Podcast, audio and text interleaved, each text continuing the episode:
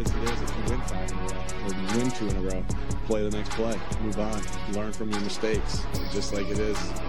Get, get the guys ready to play physically, get the guys ready to play mentally, have the right message for the week based off of what's going on, and manage the game well. Same, same as the Rolls the same um, as it's always been. And now we're going through some adversity, and so uh, adversity can do a couple things too. It can it can uh, break you, or it can it can make you way better. It's time for more Bet MGM tonight with Ryan, Trysta, and Nick on the BetQL network, presented by Bet MGM.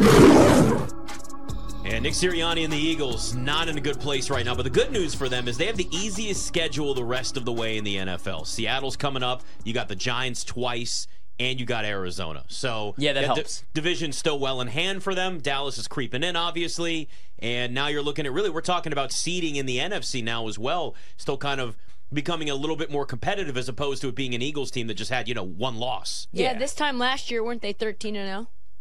Eagles last year, I believe so. Yeah. Yes. Yeah. Yeah. Yeah. I mean, You like, lost, well, they lost what? Four, week 14 to Washington. yeah, that was. That's right. Woo! One highlight of that season, folks. Yeah. That's right. Wasn't that what it was? I think yeah, that's it was. what it was. Yeah. Remember, Jalen was looking like the MVP of the league, and then he got hurt, Yep. and uh, they had to go to Minshew for a couple weeks, and then Jalen came back, and he was going to be the MVP. And uh, Yeah, I think he would have won. He was much better last year. He, He was the felt favorite. more like an MVP last year. they're just i mean they're still really good this season right i mean they're still a double digit win team but there's just some differences like cam jurgens is starting at right tackle for the first time he has a 62.5 pro football focus grade so the offensive line hasn't been bad. as good jason kelce's still awesome but his grade is 10 points off 89.4 miles sanders has been a huge loss like last year he averaged 4.8 yards per carry and had 13 rushing tou uh, touchdowns, almost like three yards after initial contact. So even when they weren't getting a bunch of push up front, he was able to break some tackles, and Swift just hasn't been the same back. And then Hurts just, I don't think he's healthy, guys. I was like looking at his numbers. Last year, 4.7 yards per carry. This year, 3.6. Doesn't have one run of 15 or more yards. Um, you know, he had He's three of those banged pretty last much year. pr- pretty much all year almost. Yeah, so he's just not looking the same. The offense, they're playing at a slower pace. The defense, I mean, we'll see. Like the middle of the field's obviously an issue. The linebacker position's been an issue. Gardner Johnson being gone, the slot corner has been an issue. They're still good. I just don't know that I could put them above San Francisco unless there's another injury for the Niners, like Brock Purdy can't go. And this year, if Purdy can't go, you got Sam Darnold.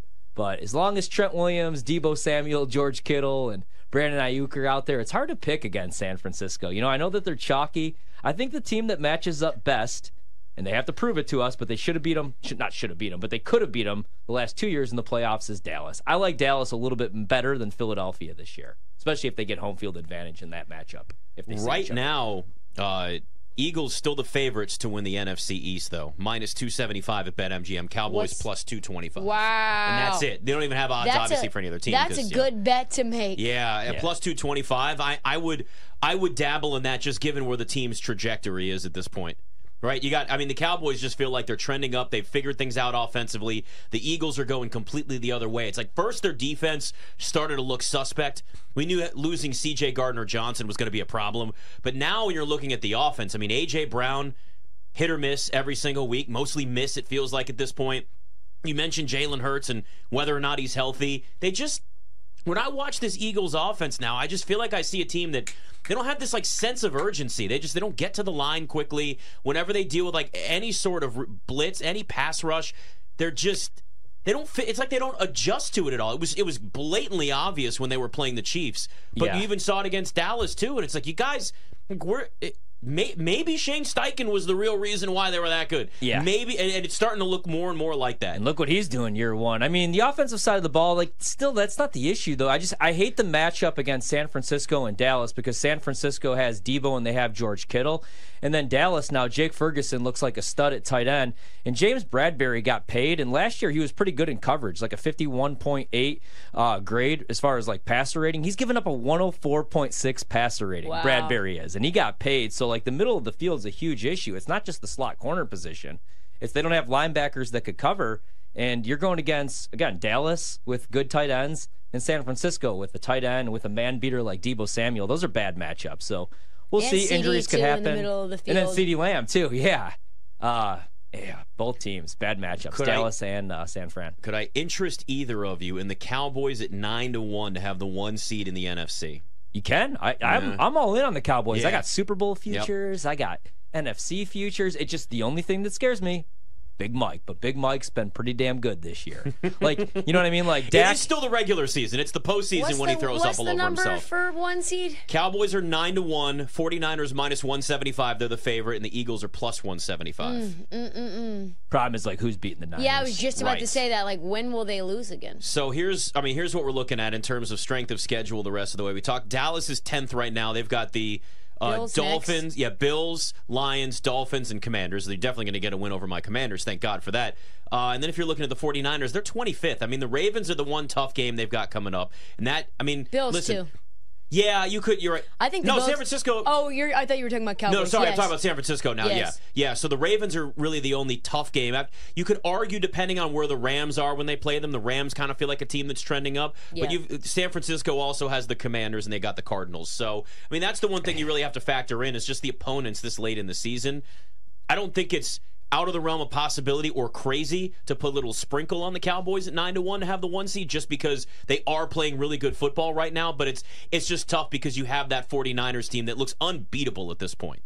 Yeah, I I like the number. I just don't think I'm gonna bet it. Uh, Dallas, I just can't trust them. I get it. Like I get why people like this team, but against a team like the 49ers, and I said this today on WGR in Buffalo. I think there's just so much mediocrity in the NFL. If you look at the standings, the best teams in the NFL only have 10 wins. Like I said last year, you know, at this point in time, Eagles were 13 and 0. So like we felt like the Eagles were the cream of the mm-hmm. crop, right? Like Niners, cream of the crop.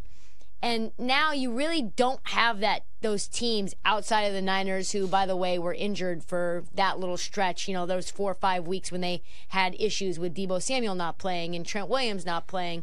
And so that was a thing for them, but outside of the Niners there's really no good teams. And so the fact that the Dallas Cowboys are like I don't know, second, third best team right now doesn't really say much about them. It says more about I think the NFL as a whole. What sucks for Dallas is San Fran most likely is going to get the one seed, and I'd feel much better about Dallas. I mean, obviously with home field advantage, just because of how good they've been in Dallas. Yep. Um, if they see Philadelphia, they own them in Dallas because San Francisco is going to be a bad matchup, whether that wherever you play that game. Um, But so- didn't they play? They played San Francisco two years ago in Dallas. Lost. Yeah, two years ago. Yep. that was the uh, quarterback draw year. Mm-hmm. Yep, it was. And then last year they lost with the uh, Ezekiel Ezekiel Elliott. Elliott direct snap here. But I mean, they, they played, but like they played San Francisco really, really tough in both games. Um, so who They knows, did. man? Maybe the third time is the charm. Well, and Tony Pollard got hurt in that game, uh, the D- Ezekiel Elliott direct snap game. So he was out for. I think he got injured in the first quarter. Did he not? Uh, Tony Pollard, yeah, Yes. yeah. So the the reason though I like the Dallas futures. Okay, so right now NFC futures plus four hundred, San Fran plus one fifteen, a little bit better than even money. Lions eight to one, Eagles three to one. So right now you're getting a better price on the Cowboys four Than to the one than the Eagles. Eagles in the NFC.